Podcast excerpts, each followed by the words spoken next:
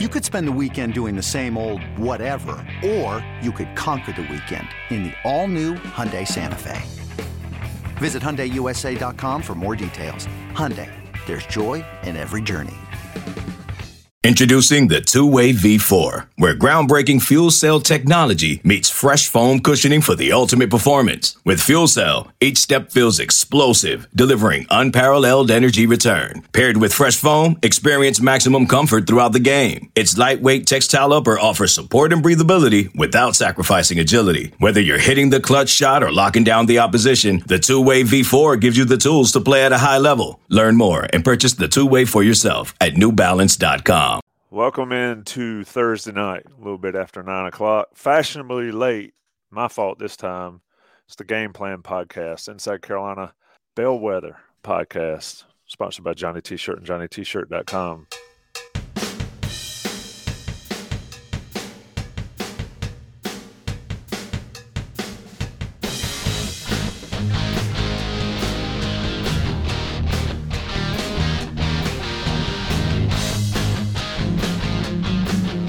All right, boys. Thursday night game plan podcast. Greg Barnes, Jason Staples. I'm your host, Tommy Ashley. I mentioned Johnny T-shirt and JohnnyT-shirt.com. Uh, the weather continues to improve, but Greg, uh, people are having some serious PTSD thinking a hurricane was going to be in town the same time the Hokies were. Doesn't look like that's going to be the case, but it was iffy there for a while. Yeah, I think that speaks to kind of some of the issues around this program right now, right? Because the only reason that Virginia Tech won in blowout fashion during Hurricane Matthew back in 2016 is because the Hokies were a heck of a lot tougher than Carolina was on that day. the final score was 34 to 3. Um, and we haven't seen a lot of toughness out of Carolina, uh, especially this year, but really over the last decade or so. And fans understand that. They realize that. And so uh, the last thing Carolina fans wanted is another hurricane to come through to give Virginia Tech some kind of advantage. And I think that says a lot beyond just this particular game. Um, and that's something that Mack Brown has to address. Uh, I think they've done a pretty good job on the offensive side of the ball. The defense, of course, is a mess. But that that's it, Tommy. When you're when you're hoping and praying that a storm uh, dissipates so that you have ideal conditions. Whew, that uh, I think that that's somewhat of an indictment on kind of the situation with the program in terms of toughness right now. Jason, this game is not. Eh, I don't know what it is on paper. What is it on paper when you look at this game between these two teams? It's like you got good versus good, Carolina's offense versus Virginia Tech's defense, and then I think I saw it was maybe the Virginia Tech was right up. It was like really bad against really bad. Their offense in Carolina's, but the bottom, bottom line is, is if Grant Wells can just turn off, turn around and hand the ball off, that's not that difficult for Virginia Tech. So, what do you see paper wise before we dig into the nitty gritty? Muted, my friend. It was bound to happen at some point this year. it's bound to happen. I see a really good offense against a good defense and then a really bad offense against a really bad defense. That's what I see. Ding ding uh, ding ding ding. So you notice there's one more really in there than than than the other. Carolina's offense is is better than than Virginia Tech's defense by a good bit. But Virginia Tech's offense is only just a hair better than North Carolina's defense which is actually a pretty amazing accomplishment to be that far down in the rankings. So, uh, in the in the uh, in the efficiency uh, rankings. So, you know, you've got the uh, very movable object against the nearly uh, uh, or the uh, what is it the very movable object against the nearly immovable force or something like this. I mean it's it's yeah. whatever the whatever the opposite of the norm is that's what it's going to be when virginia tech's on the field. It's going to be you know a very interesting question to see whether or not they're able to move the football uh, based on that matchup. You got a rock paper scissors without the scissors. You got a rock and paper. Who's going to win that battle? It greg you know, it's crazy how it works. And Virginia Tech's fallen off the map. Um, obviously, they've switched it up and changed the way, but they've tended to have Carolina's number. Um, and part of that reason, I believe, and we can debate this, and it, I think it proved certainly true during Hurricane Matthew, is they've been tougher than Carolina. They were clearly tougher than Carolina last year in Blacksburg. I think Carolina, I've said it before, Carolina was shook they should have never been out on that field during Enter Sandman and all that stuff. But Virginia Tech came out and smacked them in the mouth. What's different about Virginia Tech trying to do that on Saturday? I mean, I don't think it was a terribly a whole lot of difference talent wise both ways last year as it is this year. No, there, there's not. And I think if Brent Pry is, is very smart, then he's going to follow that that same game plan. Because what Virginia Tech did, they fully knew fully understood what Sam Howell could do and what that offense was capable of. And so they had a good defensive scheme in place. But more importantly, they used the offense to complement the defense. Uh, they, they churned out a lot of clock. They limited possessions. They, tr- they played keep away as best they could so that the Virginia Tech defense didn't have to be out there as much as maybe they normally would and they tried as best they could to keep the ball out of Sam Howell's hands. Uh, and then, of course, Virginia Tech defense did a really good job. It's good complementary football, and it's what was required for Virginia Tech to win the game the way they did. Uh, the goal is last year, and the goal is this year get the game into the second half because there's a mindset out there that North Carolina, um, you when when they're favored, if you get into the second half with them, uh, you can shake them up a little bit, right? I mean, Georgia State did it. Florida A&M kept close until the third quarter. Uh, Notre Dame laid the smackdown late against Carolina, especially there in the third quarter. Uh, I mean, App State scored 40 points in the fourth quarter. So, uh, I mean, it, it's out there, and I think everybody understands it. The challenge for Virginia Tech, however, is yeah, a lot of the talent's the same, um, they don't really have the same level of, quarterback, probably, although Burmeister wasn't great last year. Uh, Grant Wells is, uh, yeah, he's been hit or miss. They've Mostly really struggled. Yeah, they've really struggled running the ball this year. And I mean, if you look at like run grades and all that stuff from last year, they were pretty good. Not great, pretty good. This year they've been horrible. I mean, just, just looking at the PFF numbers, Virginia Tech is 58th out of 65 Power Five teams in offense uh, 65th out of 65 teams in run blocking. Wow. And then 59th out of 65 teams in running the ball. Uh, they they haven't tried to really attack the edges running the ball very much.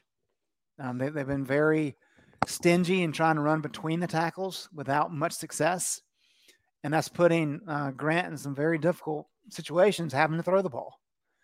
Uh, and so you, Brent Pry just his offensive staff has not figured it out quite yet. It's been a problem for him. That's why they're they're not playing very well on that side of the ball. Um, that's going to make it tough because if you're just relying on your defense to win the game, as Jason said, Carolina's offense I think is just too good, especially at home. So Virginia Tech's got to figure out a way to keep their offense on the field, and we just haven't seen them be able to do that this year. So building on what uh, Greg just said there, yards per carry so far this year by game. Virginia, Virginia Tech at Old Dominion averaged 3.49 yards per carry. At Old Dominion. That's at Old Dominion, 3.49 yards per carry.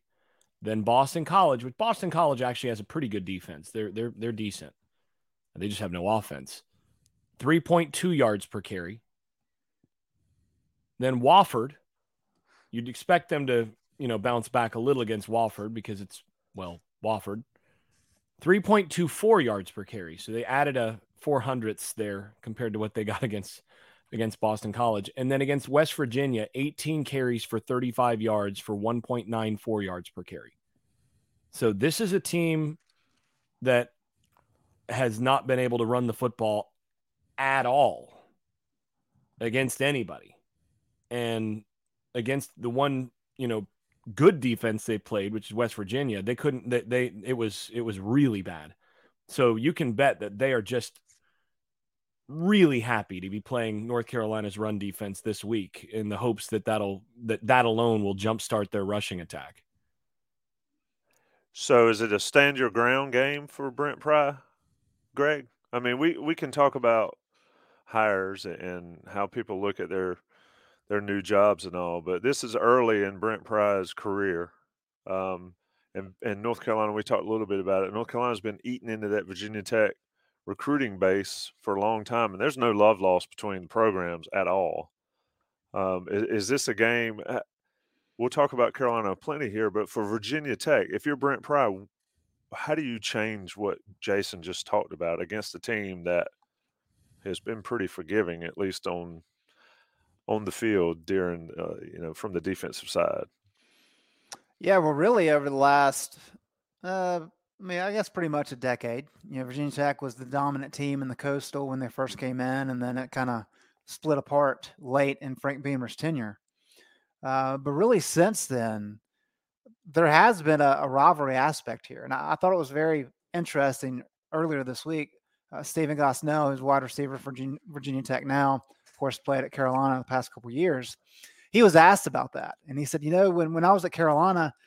there really wasn't much of a rivalry standpoint with Virginia Tech. Uh, you know, you got State and you got Duke and Wake Forest and then also Virginia. Uh, but now that he's at Virginia Tech, he understands the passion there and the dislike that Virginia Tech fan fans and, and players have for the Tar Heels.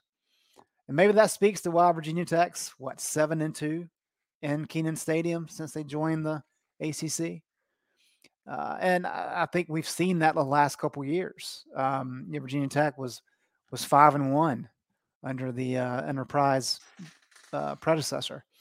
So because Pry was on the on the on the uh, coaching staff a number of years ago, maybe some of that's filtered through, but I'm sure he's heard about it. So, um, and this is an opportunity, and the defense has been pretty solid uh, he's got to figure out a way to keep this game close, as I said earlier, into the second half.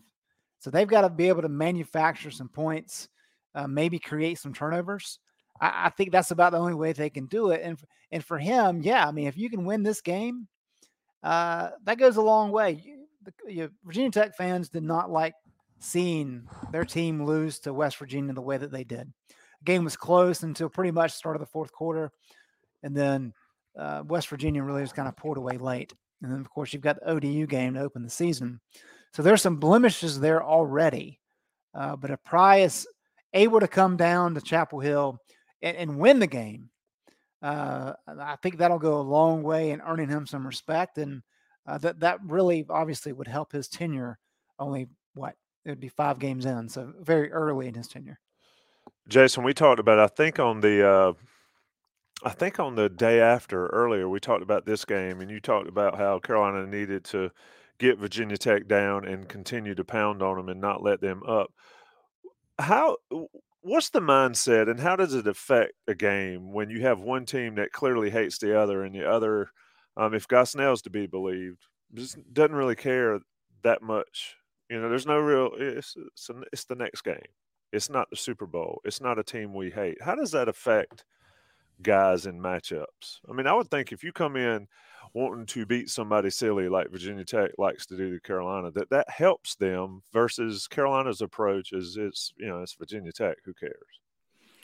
I don't know that at this stage of the two programs that the way that they see the that the, that they see this game is all that different in the two programs. To be honest, mm-hmm. um, I think it's a game that I mean it's an interdivisional for one more year, an interdivisional rivalry uh, in a game between guys who, you know, a lot of guys from Virginia and North Carolina on both rosters. So, you know, some familiarity and and not exactly a ton of of uh, affection on you know of one side for the other. But I don't think that this is the same as you know NC State for UNC players, and I don't think it is that for for Virginia Tech either. So I think that aspect of things is a little more of a fan thing in this matchup than it is otherwise. Uh, that, that's just my impression. I might be wrong there, but I mean, I think you have to get into the mindset as much as possible of next game up and you know kick the opponent down as much as you can. Now, coaches, I think Carolina's coaches, it's a little bit different because for Carolina's coaches, you look at what at Virginia Tech as a as a regional recruiting rival, and you definitely want to kick them while they're down at every opportunity you get. So, you know, for them for that, they're not a whole lot different from say NC State or, you know, Wake Forest or whomever, a little less Wake Forest, but they're more comparable to NC State on your schedule in terms of a team that you really need to beat to really make sure that you're you're recruiting at the level that you want to. Let's talk a little bit about how Carolina gets better this week, Greg. Um,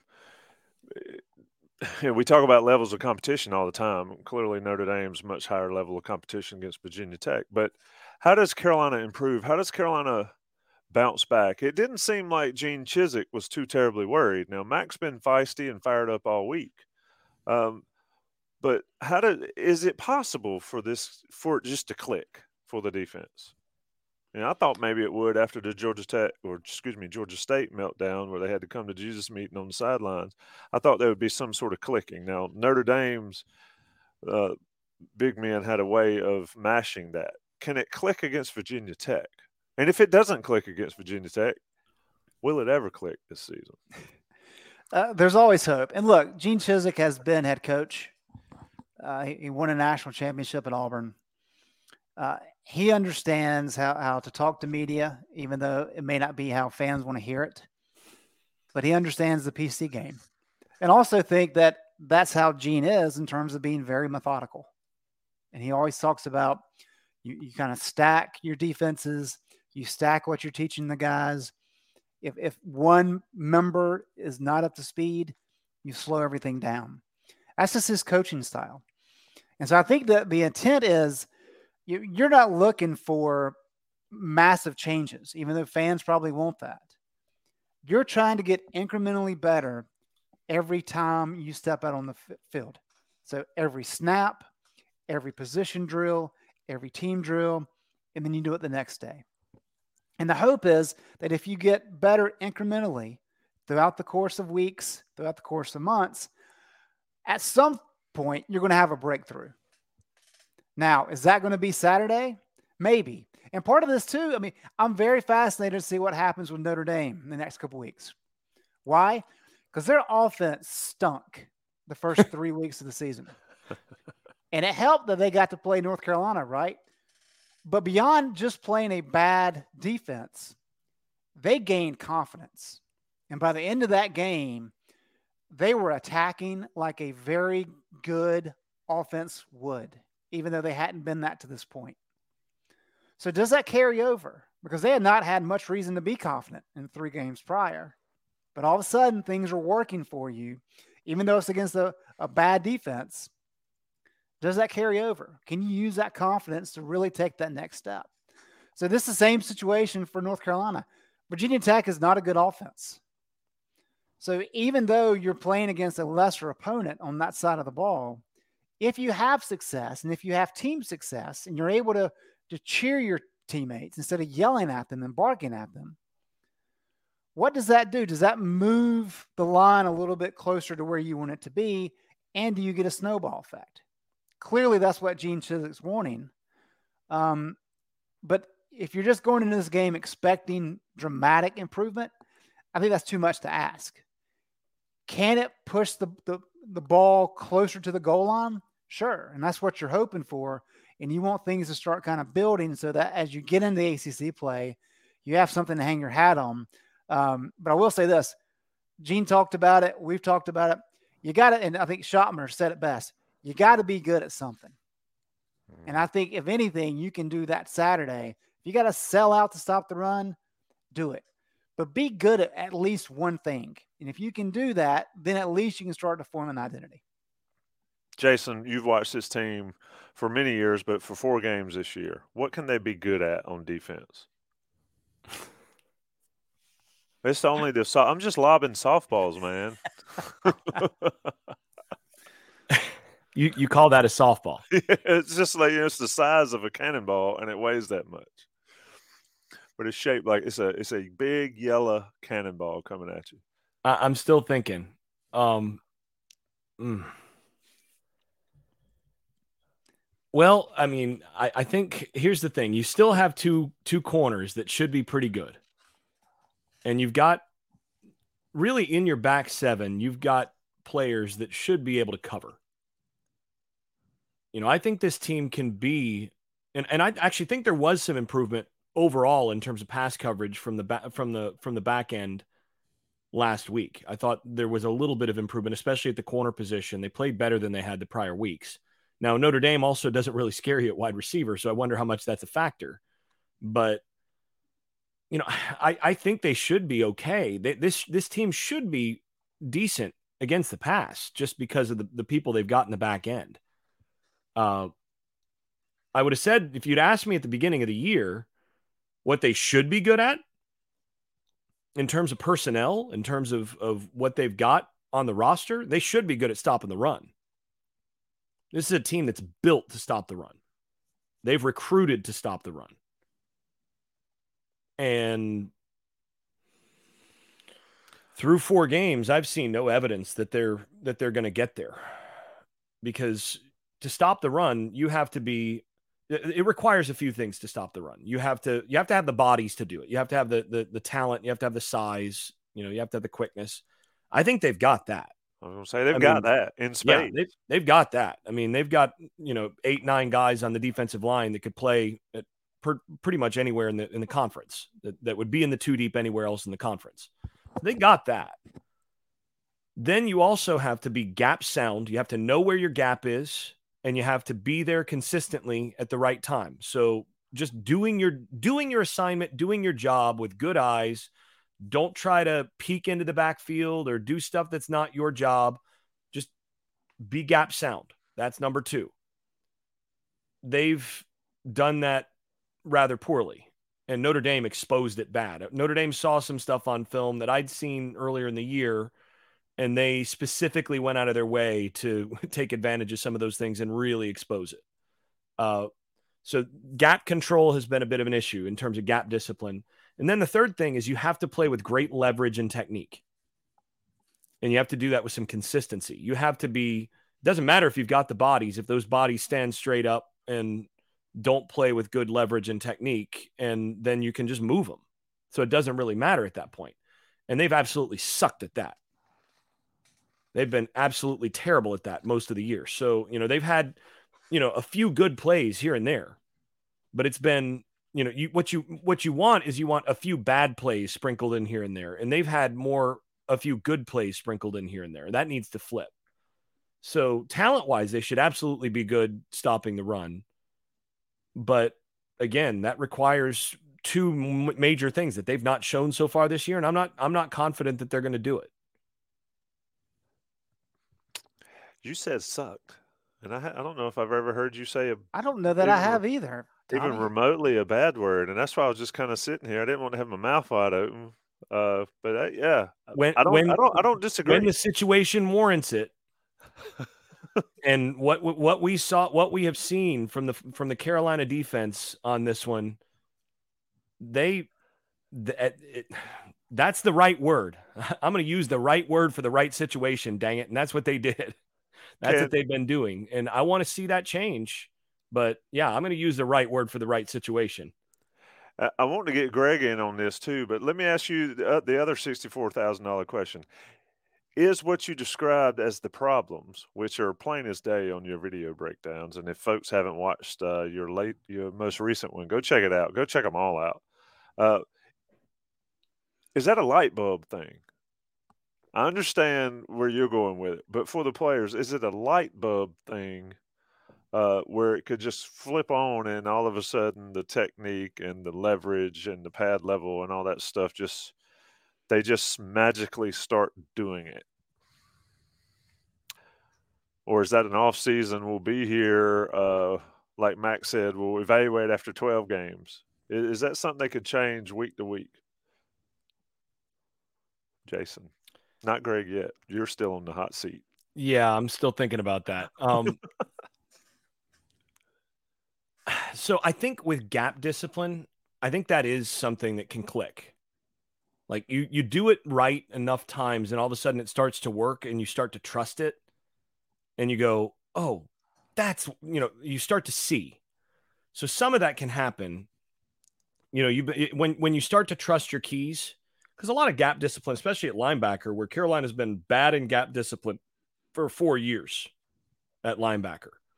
Uh, the the thing there is if you just start trusting your keys and start hitting the the you start triggering on time and you you start to get the rhythm of that then yeah that can be a light bulb thing. That can that can turn on. I think with the technique thing particularly on the defensive line that's hard because it's not so much a technique it's not so much a, a light bulb thing as it is an iterative process to where i mean every one of these guys knows what they're supposed to do I mean, Cross is not an idiot. He knows like what good pad level is supposed to look like. He knows, you know, that these guys are supposed to have, you know, a strong first step and a good a good solid powerful second step, all that. He knows that stuff.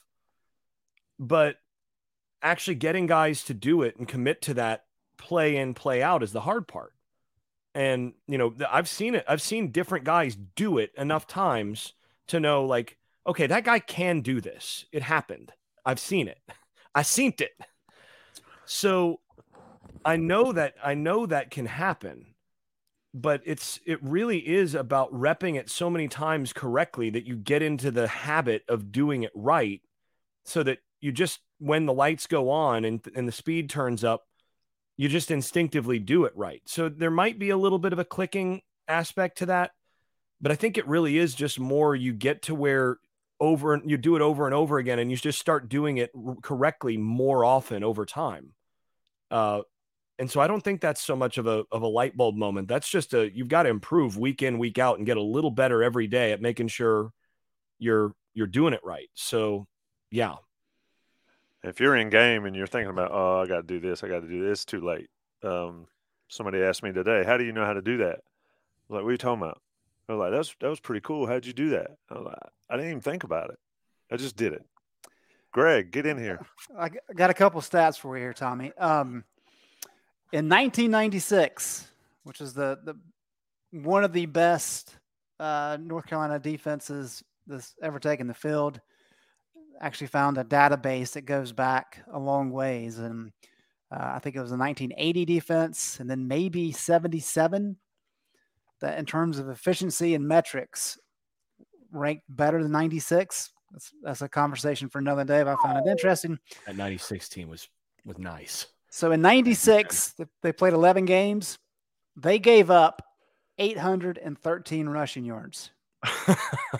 the uh, the current Tar Heels um, have given up 810 against three FBS opponents. Uh, different era, I understand but geez, that's that's rough. Um, and I think kind of the comparison to make here is Gene Chizik's uh, teams when he was here back in 15, 16, they weren't any good at stopping the run either. But part of that was by design because he wanted to make sure to eliminate all the catastrophic plays. He was willing to give up underneath. We've talked about this. So if you look at 2015, Carolina allowed 247 yards rushing yards per game. Granted, Baylor accounts for like 1,200 of those. Um, a year later, though, 2016, Carolina allowed 227. Uh, so that's a lot of a lot of yardage. Uh, Carolina's at 216.5 right now. None of those are good. Here's the difference. Right now, North Carolina uh, and quarterback rating allowed ranks 127th nationally, Oof. 172.1, which is astronomical. In 2015, when Gene wow. Chizik poured his magic, Carolina ranked 12th nationally, a QB rating allowed of 109.8. So that's 63 points different. What did Pretty you say? The, what did you say thing. the passer rating is that they're giving up right now? 172. Uh, 172.1. That's like Hall of Fame level. well, not quite, but I remember when Danny Wuerffel had the NCAA record for highest passer rating. I think it was below that. So people that say uh, Bryce Carolina... Young right now is has a, has a passer rating of 172. from Alabama. And he's a uh, not yeah. He, he So- he's he'll be in the Heisman conversation. So last Sean, Shaun King owns it now uh, at 183, but Danny Wuerffel had it for three years at 178.4. Yeah, there you go. Okay, so it's close. But Yep. last year's Heisman winner right now has a 172 passer rating. What that means is on average, the quarterback who's facing North Carolina is playing at a Heisman Trophy level in terms of production. So Yeah. when people say uh, Carolina's defense makes everybody look like the Heisman winner, they're not joking. They're actually not wrong. Bryce Young's uh, uh, passer rating last year when he won the Heisman was 167.52. Jeez. So, uh, Greg, you mentioned the the early Chizik and the current Chizik. The talent level on this team is far more than that. That's that is what's boggling. I mean, give me an explanation um, uh, from somebody that's watched it forever and covered it deeply. What is going on? Well, one thing that that team benefited from is they they created a ton of turnovers. I want to say they had 13 or no, 17 uh, interceptions that year, which really helps. Uh, but the other part of it is, I mean, nobody really had explosive plays against them. And then, in addition to that, they were really good in the red zone. Teams got down there quite a bit, but they really did a good job kind of limiting the damage. Uh, and this team just has not done that. And it's, it's kind of goes back to what we're talking about earlier. You got to be good at something. And if you're going to give up the run game, you better be really good in coverage. You better be really good in eliminating those explosive plays. And Carolina hasn't. And so, you know, a lot of people, when we do our, our PFF report every Monday after these games, people look at the blitz numbers and say, well, okay, you've blitzed a little bit more. They blitzed 11 times against Notre Dame. uh, You're pretty much double than what they've done the first three weeks of the season. That's 11 times on dropbacks, right? They, On they dropbacks, blitzed- correct. Yeah, because I, I Correct. counted, I, I got, I had more than 11 blitzes overall when you count blitzes against the against The called run. runs. Sure, sure. They, they were closer to like probably 35 total blitzes or 40 blitzes on the on the day. They blitzed a lot. Okay. So yeah, against against the pass. And if you look at the numbers for the quarterbacks, when you're kept clean or you're not blitzed, this goes pretty much for everybody, but your numbers are a lot better than when you are blitzed and you are pressured. Now the difference is across the board, the really good guys, the Trevor Lawrences of the world, not only are elite when kept clean, they're really good under pressure. And that's really the difference. I mean, if you look at Drake Maye's numbers, he's really good when he's kept clean. He's like almost elite. But because he's a freshman, playing in his first serious time, under pressure, he hasn't been great. He's been okay. And so I think fans are saying, well, wait a minute. Like, we're seeing this actually work against the opponent when you do blitz. You're not good in coverage anyway. You're not stopping the run. Why not send more people? Um, and so that's really the math that Gene Chizik's trying to do is you got to shore up the back end if you're going to give up some on the front end. And that's just not working. And that's where a lot of this frustration comes from. Wasn't Drew Pyne 50, graded out at 50 ish under pressure or when Carolina blitzed? So on 11 pass plays that they blitzed, Drew Pyne had a 50 PFF I, grade. I think he was four of eight uh, on those 11 dropbacks.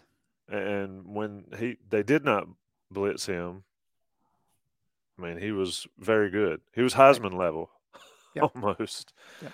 Whew, like Slagle said, sorry, buddy. He said, this is a depressing podcast. um, Well, I, We saved the best for last. But but Stay here, with here- us. no, here's the thing though is I think this is this is something that to be honest Gene Chizik I think was caught a little bit by surprise by how ineffective this defense has been against the run. So looking at just how at the approach that they that they took at the beginning of the year listening to you know and, and Greg you heard what they were saying in the preseason and you know how they were talking at that point. Looking at that looking at how they've gone about the scheme at different points so far this year i really think that they they came into the season feeling like they they could be good at one thing, and that's we got we got some horses up front that we can lean on to be able to handle the running game with light boxes, and then we can really clamp down on the pass, and we'll be able to get some pressure. We're gonna, you know, how much t- how much did we hear talk about like about making sure they get pressure, and and all of this from their front four. I think Chizik was as surprised as anybody in game one when they didn't have as much pressure against Fam and they they gave up some rushing yards against Fam in that first game. I think he was absolutely staggered by what happened against App in terms of their inability to stop the run and then in a complete inability to get pressure. And then Georgia State, you know, trying to recover a little bit with that. And you saw some changes there in terms of what they did. And then Notre Dame, again, trying to pull at different levers. And I think they're they're really trying to adjust on the fly to a situation that in the preseason they didn't expect to be in.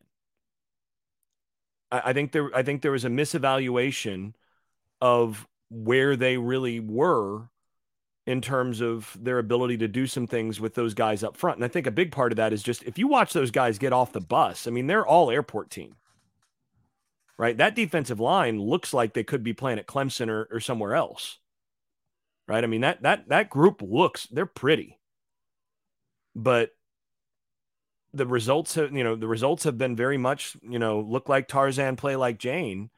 And so now the, the the effort has been to try to figure out, okay, well, we're not going to be good at that. And we were counting on that to be able to do some things on the back end that would cause problems on the basis of that. Now we're they're, they're having to shift to compensate there while still not being that great on the back end. And so then you're really not good at anything. And they're they're just having to try to figure out how to make that make those adjustments. It's hard it's hard to do in, in season. I can tell you that.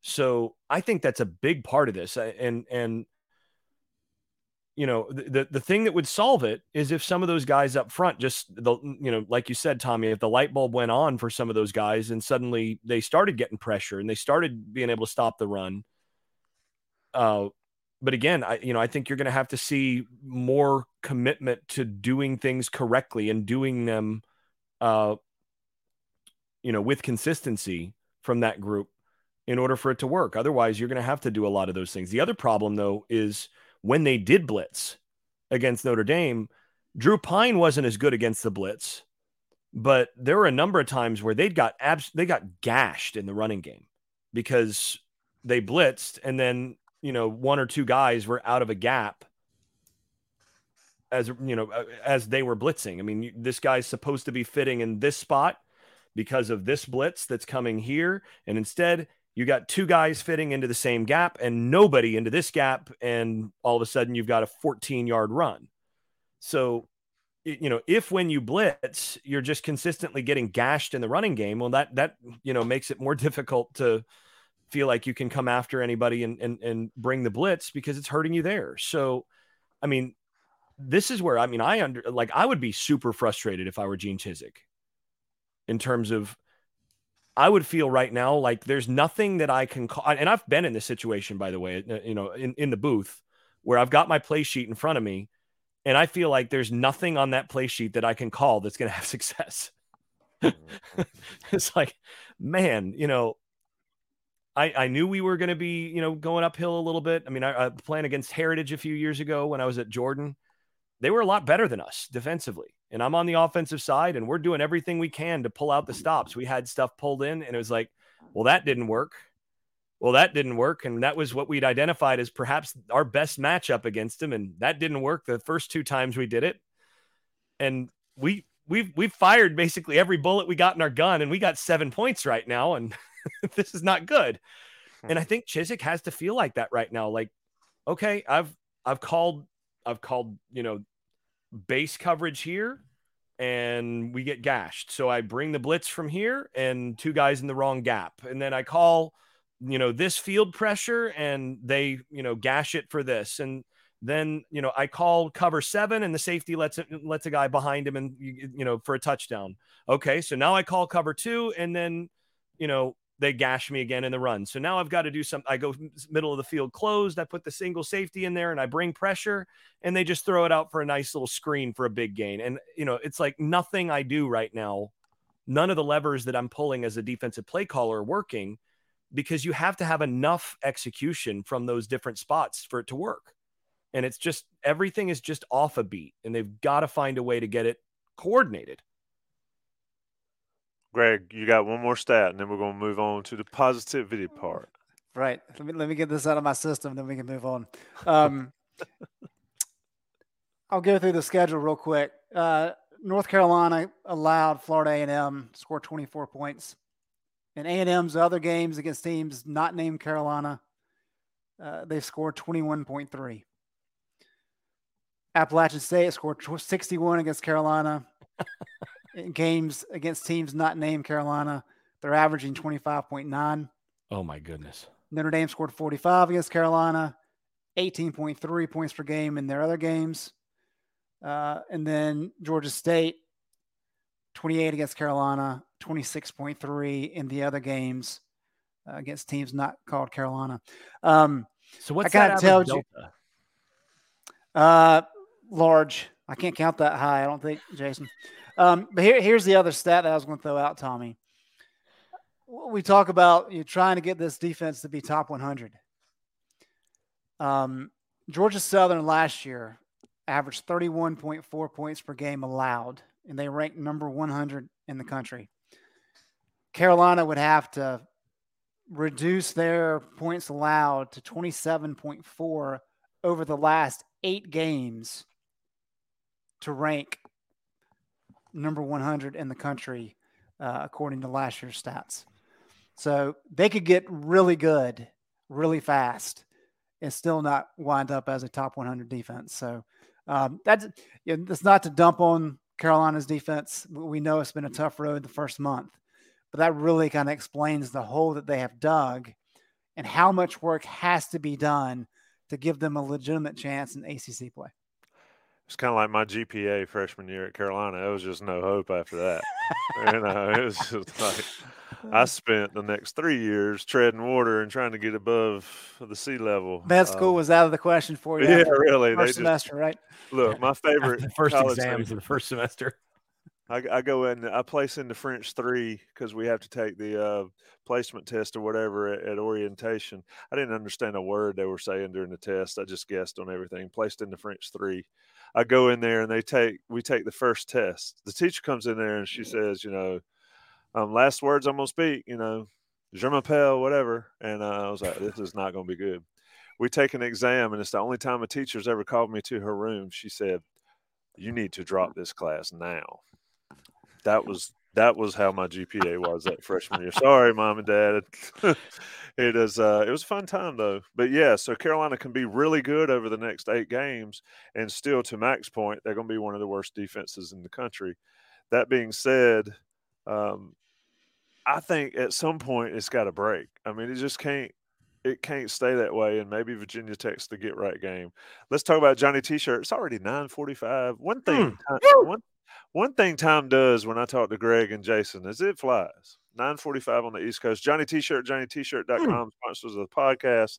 One of Jason's favorite por- portions of the show. Uh, they look after you if you're an Inside Carolina premium subscriber. 10% off your order. Get anything you want. Anything you want at Johnny T-shirt that's Carolina related. They got some great old school stuff. Buck Sanders and Mrs. Buck rocked it at the tailgate last week. Maybe they'll rock it this week. Check them out. Support them. They're locally owned and operated on Franklin Street and online. I've always talked about that. If you want to be a, a vegetable and stay in your house, they'll bring it right to the front door to you. Um, Johnny T-shirt, take care of. National guys pay the bills on the audio version. We'll be right back. It's the game plan. This episode is brought to you by Progressive Insurance. Whether you love true crime or comedy, celebrity interviews or news, you call the shots on what's in your podcast queue. And guess what? Now you can call them on your auto insurance too with the Name Your Price tool from Progressive. It works just the way it sounds. You tell Progressive how much you want to pay for car insurance, and they'll show you coverage options that fit your budget. Get your quote today at progressive.com to join the over 28 million drivers who trust Progressive. Progressive Casualty Insurance Company and Affiliates. Price and coverage match limited by state law. Another day is here, and you're ready for it. What to wear? Check. Breakfast, lunch, and dinner? Check. Planning for what's next and how to save for it? That's where Bank of America can help. For your financial to-dos, Bank of America has experts ready to help get you closer to your goals. Get started at one of our local financial centers or 24-7 in our mobile banking app. Find a location near you at bankofamerica.com slash talk to us. What would you like the power to do? Mobile banking requires downloading the app and is only available for select devices. Message and data rates may apply. Bank of America and a member FDIC. All right, boys. We're going to talk some positive stuff here because, quite frankly, y'all are depressing me, Greg. Somebody say, Greg, you got any positive stats? You got any positive stats in that in that book there? I do actually. Um, let me start with this, which is not a stat, but this is just information. Um, Virginia Tech's best quarterback, uh, Dorian Strong, has been battling a, a, hand injury since the West Virginia game. He is going to be a game time decision. That's really big news. Uh, that's uh, even bigger news when you consider that Jalen Stroman, who is a strong, is a safety uh, guy they really like, who's slid down and played nickel a lot for him this year. Uh, he was ejected for targeting in the second half, so he's not going to be available in the first half. So there is a chance that that two Virginia Tech's key secondary guys will not be, be available in the first half.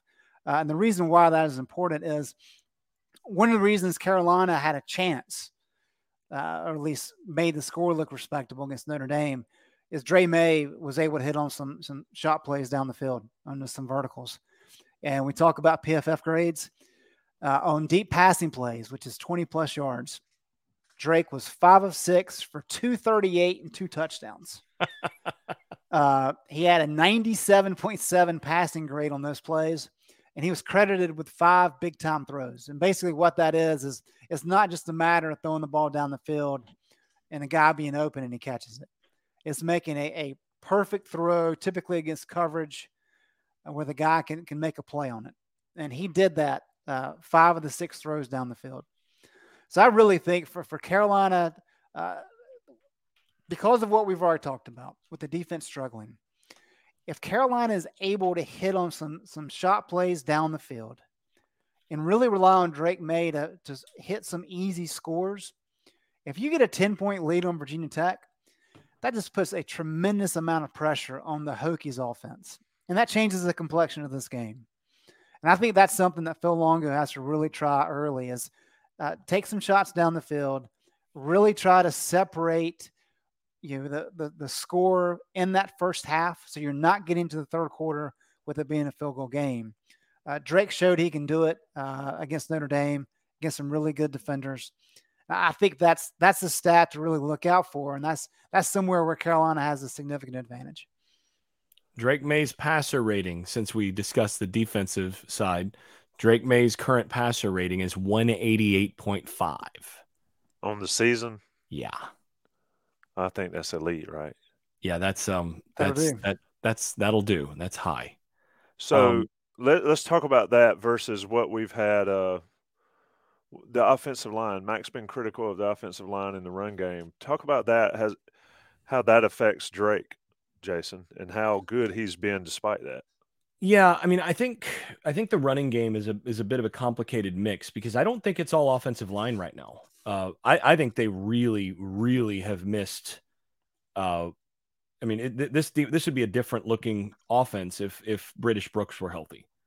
Really? Uh, yeah, I, I, think I think I think it would be very different. Um, I when I'm going back and I'm looking at the offense, uh, you know, as I'm going through doing some review, I'm seeing a lot of opportunities that the backs are missing. So, you know, it's not that the that the offensive line is has been bad. They've not now they've not been good, but they've been in many cases good enough. They've been pretty average, I think, just in general. The, the Carolina offensive line has been average to, you know, maybe in certain certain cases just a little below average or a little bit, you know, above average. They've been pretty pretty much in the average range. But you're looking at some of the freshman backs, some of these young backs, they're they're missing they're missing the timing. So, you know, the running game, so much of it is about the running back hitting the right spot at the right time with the right amount of force. And that takes some rhythm, that takes good vision, that takes making sure your feet are aligned with your eyes and in, in, in all of that. And there have been a number of cases where you go back and you look at it. And actually, the two, uh, I know uh, uh, Ben Sherman posted uh, a couple of, uh, of videos that, uh, that had been posted on Twitter of goal line with Notre Dame getting big stops on the goal line. And you could see these were, there was clinic tape from Notre Dame's defensive line, basically tossing around Carolina, the right side of Carolina's offensive line and yet, if you look at it on the first one, if Omarion Hampton hits hits the you know recognizes where the where the seam is and hits it correctly, that's not quite walking in, but he gets in pretty easily. And instead, he you know kind of cuts straight to where the guy's filling, and tries to just run over a, a, a, veteran college college uh, defender. And in high school, Hampton trucks that guy and, and goes into the end zone. And I think you could actually, if you watch that closely, you can actually see Hampton's look of surprise through his helmet that he did not run that guy over. Uh, and there's been a few of those cases so far this year where you can see, like, oh man, the just son, slow down just a little bit here and recognize that that's your read and hit that seam and you're going to be fine. And I think that's a little bit of why Mack talked about, or was it, was it, I think it was Longo that might have talked about, or maybe they both did, uh, talked about maybe shortening the, the, the running back room rotation a little bit, trying to figure out who, who the guys are going to be. Uh, I think there's some frustration right now in the coaching staff that they're leaving yards on the field at the running back position. It's not just offensive line. The offensive line could be better. They could be getting a little more displacement. They could be better in the running game, but they're not getting a whole lot of favors from those younger backs. And I think there's frustration from the coaching staff that none of those backs has really stepped forward to separate so that he can be the guy and and be productive to to make your job as a running back is to make your offensive line right. Mm-hmm. And there've been a number of times this year where the running backs have just been, you know, there, there's something there, and the running backs have just been missing the opportunity to make their offensive line right, and they've been making them wrong. And that part of the of the offense just has to get untracked. And I think that that is one of those things that can just click. And when it clicks, all of a sudden you're going to have a totally different situation. But that's where I think British Brooks is really missed because that was something he was he was good at. Uh, he'd gotten a lot better at over his career, and and I think he would be making this offensive line look a lot better. That's similar to what happened in the Orange Bowl. Uh, there were several opportunities for British Brooks and and uh, I guess Henderson and them to make the offensive line look really good, and they just missed the spot. And Carolina fans were so used to Carter and Javonte doing it. Um, so I certainly see your point, Greg. Uh, somebody asked, "Does Carolina's offensive playbook have a pitch play in it?" Yes. Do we haven't More seen that much though? We, we we have not seen a ton of that. Um, and I'll ask a, a, better question.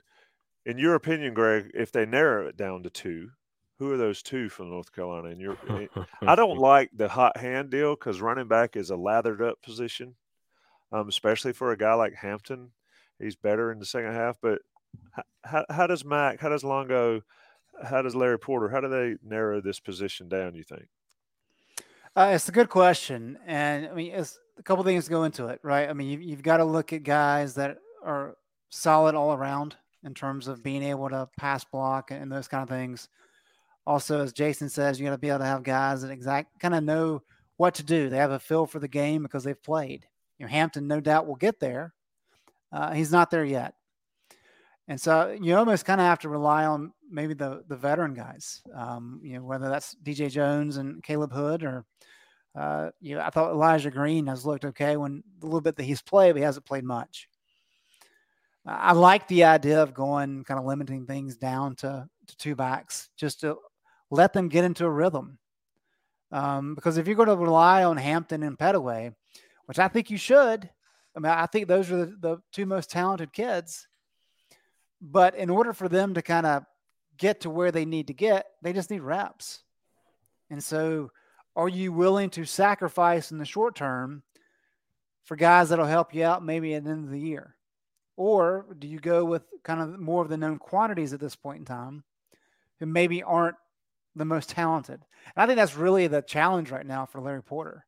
Um, is trying to figure out exactly because, I mean, who out of this bunch has jumped off the page as significantly better? They don't play enough. That's the thing. They've all I been. I don't know. They've all been pretty average. And again, what you just said is right, Tommy. You haven't seen enough of any of them.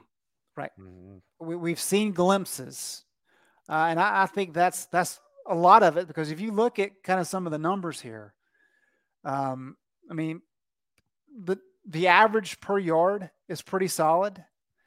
Uh, but then you look at all these explosive plays that they've had. You know, Caleb Hood had a 71 yarder. Uh, Hampton had the 58 yarder. I'm not sure who had the 46 yarder, but a lot of those obviously is what you want. That's good. But then when you kind of average down most of the other run plays, that average shrinks dramatically. And so you're, you know, as we talked about, you're not going to eliminate the good plays or the bad plays to make a point. Um, but when you're not getting a, a steady, solid running game, except for those explosive plays, uh, that's where you can get tripped up, and that's where you get behind the chains, and that's where maybe some of these drives that end in end in kicks uh, could be extended, and that's just a consistency thing. So yeah, it's it is it's a challenge. You got to figure out okay, what which way do we want to go, and then you just have to decide on it and go with it. And I think right now they're trying to hope somebody pops out, and, and nobody's done that quite yet. And somebody Slagle again mentioned, you know, people talking about Caleb Hood. Caleb Hood, Caleb Hood's got to be available every time, and and he has injury issues, and yep. you know, I think I think that factors into it. I think DJ Jones is probably the best all around at the very moment right now. Um, of course, my favor is Hampton getting one of those spots, but I don't know if he's the guy. Uh, who knows? Let's talk about what's going to happen Saturday. Last weather thing I looked at, it looks like it's going to be decent weather, so we'll get that out of the way right now. Jason, I'll let you start. Is this a get right game for Carolina's defense versus Virginia Tech's offense, and how will that side of the ball go down? So I think it is. Uh, you know, I said before the season that I was not sure that Virginia Tech had a Power Five level quarterback on their roster. I'm still not convinced that they have a Power Five level quarterback on their roster, and I don't think they've got a bunch. I don't think they have any receivers that scare you either. So, I mean, this is one of those things where if you look at Virginia Tech, they really are kind of the the uh, the counterpart offensively to Carolina's defense because you find yourself asking, what do they do well? What is what does Virginia Tech do well offensively? So I think the main thing that you're trying to do with Virginia Tech is to force them to run the football with some consistency to beat you and to this is the this is a game tailor made for Gene Chizik's strategy of force them to execute all the way down the field and they're going to make mistakes. I think that's what you've got here. They they're not great on the offensive line. They don't have explosiveness at running back. I'm not sure they have a power 5 level quarterback and they don't have receivers that scary. I mean, their best receiver might be in terms of a of down the field threat might be Gosnell. So I mean I I think this is a this is a get right game. This could be a big game for confidence. I think if Virginia Tech goes out there and scores, you know, 25, 28 points against this against this North Carolina team in this game, that's like that's re- that's very that's cause for even more concern. this should be a game where Carolina can get right by basically playing their style of defense and basically forcing Virginia Tech to be better than they've been. Uh, and uh, the physical matchups favor Carolina up front. So I feel good about that. I think it'll be a mixed bag. I think you will see more points scored by Virginia Tech than they should, but I do think this will be better for the Carolina defense than we've seen. And as good as as the Virginia Tech defense is in advanced metrics, I know in FEI they're what 38th. Uh, that's pretty good. I mean, they, they and they were pretty good against against a, a decent West Virginia team. They they've been they've been okay. I think Carolina is going to be able to do what they want offensively in the passing game against Virginia Tech. I think they'll still have some trouble running the football. I mean, they, are pretty good on run defense. Uh, but I think ultimately Drake Maye. This is another game where Drake Maye is going to throw for four touchdowns and you know probably uh, uh, you know get them in position for a couple others. So I think this is a game that should be a get right game. You know, a clear the system game after Notre Dame. You hope that maybe some of the some of the things click for the defense and you can get some confidence doing what they're doing and, and that can pay off in others. But I think this is one of those games where I think Carolina should be about an 80, percent or 85% chance of winning this game. And I've got Carolina winning it. Uh, let's go with um, 42 to uh, 42 to, to 20. That would be, I, I, think that would be a success right there. Greg, uh, I want your take on the game, first of all, but somebody asked about Jonathan Kim leaving. Uh, and I, we never talk about special teams. Noah Burnett's been great, but I think Jonathan Kim stepping out is a big deal for this team. Just comment on that before you get into how this game will play out. Uh, welcome to the new world of transfer portal and four game, you know, redshirt deal. That's all it is, and uh, you can't blame him. I mean, he, he's been wanting to be the starting place kicker for a long time, just hasn't been able to, to be consistent enough. Uh, he is an absolute weapon in the kickoff game, and so that that is going to hurt Carolina for sure. Um, but I mean, he he played his cards right in terms of you know, he got through four games, tried to win the job, couldn't. Now he can redshirt, and he's got I think two years left. So that's just just a world we're in right now. Um, it won't be the last time, but that I mean, North Carolina is in position. I mean, they're three and one in position to compete for the coastal title and they lost a, a key weapon on special teams. Uh, but that is what it is. Um, to, to add some depth to what Jason just said, when, when you look at what uh, Virginia Tech has done in terms of scoring on long drives, uh, they just haven't. Uh, they're averaging, they haven't scored, okay, in, in long drives at all. Not scored a point. And then when starting uh, between their own 20 and their 40. I think they're averaging 1.4 points per possession, which is 94th nationally. So Jason's exactly right. I mean, if if Gene Chizik's scheme in terms of making teams slowly work their way down the field, uh, I mean this this is ideal. Um, so I, I agree with everything Jason said there. I think I think Virginia Tech's defense is solid. I don't think they're great. I don't think they're good enough to really slow down what Drake Maye wants to do ultimately. Uh, and I think Virginia Tech's going to have a hard time scoring. I, mean, I think they're going to have a hard time scoring against a high school team, um, and they're going to struggle against Carolina. So yeah, uh, this you know, I said last week, you know, if Notre Dame scores 31 points, uh, and it's going to be an issue. We're going to be talking about another bad defensive performance. Notre Dame scored 45, and they should have uh, scored 52. Correct, correct, with the fumble at the goal line. Um, but I, I think this is just a game where you Carolina should easily hold Virginia Tech to 17, 20 points, especially if the weather is a little bit wet, a little bit windy. And this is going to make it more difficult. I don't have it being as big of a point spread as Jason, but I've got Carolina winning this one 31 21. I, uh, somebody said, what's if Carolina loses this game, Tyler Godwin bringing the bad mojo? if Carolina loses this game, what happens next? I don't want to see it because we have done this. It's going to the defense is going to improve. They're going to get well. Not I all think, of us thought that. Yeah, I agree with you. Um, but Here, the here's realist. the thing, Tommy, and I know you guys talked about it in the On the Beat podcast. Um, you Mack Brown mentioned needing to recruit better to be able to compete with teams like Notre Dame. Um, that sets him up for some struggles the rest of the year because there's only one other team on this calendar on this schedule that has recruited better than Carolina since Mack's been here. And that's Miami next week. I mean, if you look at what Virginia Tech has done recruiting the last three years against Carolina, uh, Carolina's average class is ranked number 13.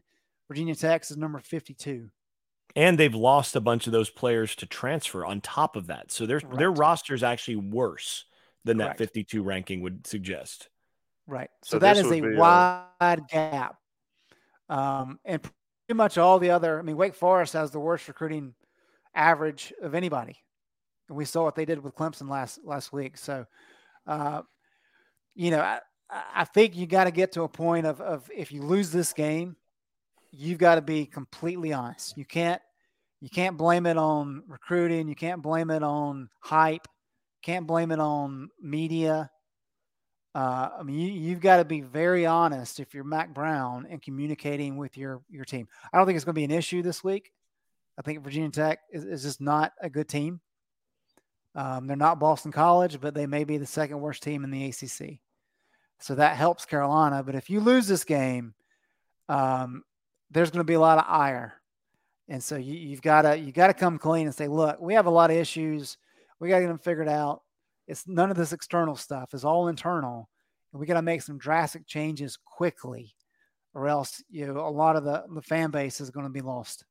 I'm going to jump in here for Tommy and just say, in my view, this is a must-win game for the future. I yeah, yeah. and I said uh, I don't disagree. Yeah. I said a lot of ta- all this talent, no excuses, no more excuses. You just got to put up more points. I think it'll cause some consternation if Virginia Tech scores, say, 31 points and Carolina wins 45 31. But the bottom line is you better have one more point than Virginia Tech. Keep winning. At 7 o'clock on Saturday afternoon in Kenan Stadium or Saturday evening. Answering uh, real quick one question here I see in the chat. Does UNC have a top five wide receiver tight end corps with, with Green back? That's an interesting question. I don't know that I'd put him top five, but I think I'm comfortably in the top 10 area at this point with them. Uh, I mean, they're not Ohio State. Uh, they're not, I, I, think you might put uh, Wake Forest up there, but they're, they're in the discussion. They're, they're in the same, they're in the discussion for that kind of thing. Maybe, maybe they are in the top five, you know, by the end of the year there, but I think they're, they're comfortably top 10. And I think Antoine Green's return is a game changer for this team Huge. and for Drake Maye. Huge. I mean, it's, yeah, it was gigantic. And uh, anyway, Carolina wins. I say 48 to 28. I think Virginia Tech might score more points than we think. Hope the weather's nice. Hope people get out uh, to the Bowles lot, the tailgate, to the game. No excuses. Get in Kenan Stadium. Ian will be an afterthought. Uh, so you need to see folks come out and come see us at the Bowles Lot if we're down there doing CHL, WCHL, IC Live. That's Greg Barnes. That's Jason Staples, Mr. Doctor to you. Uh, we'll, we'll be back. Uh, I'll be Strange. back, like I said, with IC Live. I guess the game's at 3.30, so uh, 12.30 to 2.30 for Inside Carolina Live uh, with me and Joey Powell and some special guests. The day after with Jason Staples and Buck Sanders, somebody said uh, there will be some brown stuff flowing on Sunday morning if this game does not go as we've predicted. Uh, you might be right. On the beat next week, Jason and Greg will be back before you know it with the next game plan. Johnny T shirt sponsors us. Take care of them. We take care of y'all. Woo. Peace out, everybody. The chilling new original docu-series on Paramount Plus. Why did he kill his family? The answer lies across the ocean in a woman named Sylvie. She's a Can model. Where desire leads to deception. I ended up spending twelve and fifteen thousand dollars a day. It was addictive. And obsession leads to murder. Who did this to your family? You can't really maintain a fantasy forever. Control alt desire. Now streaming on Paramount Plus.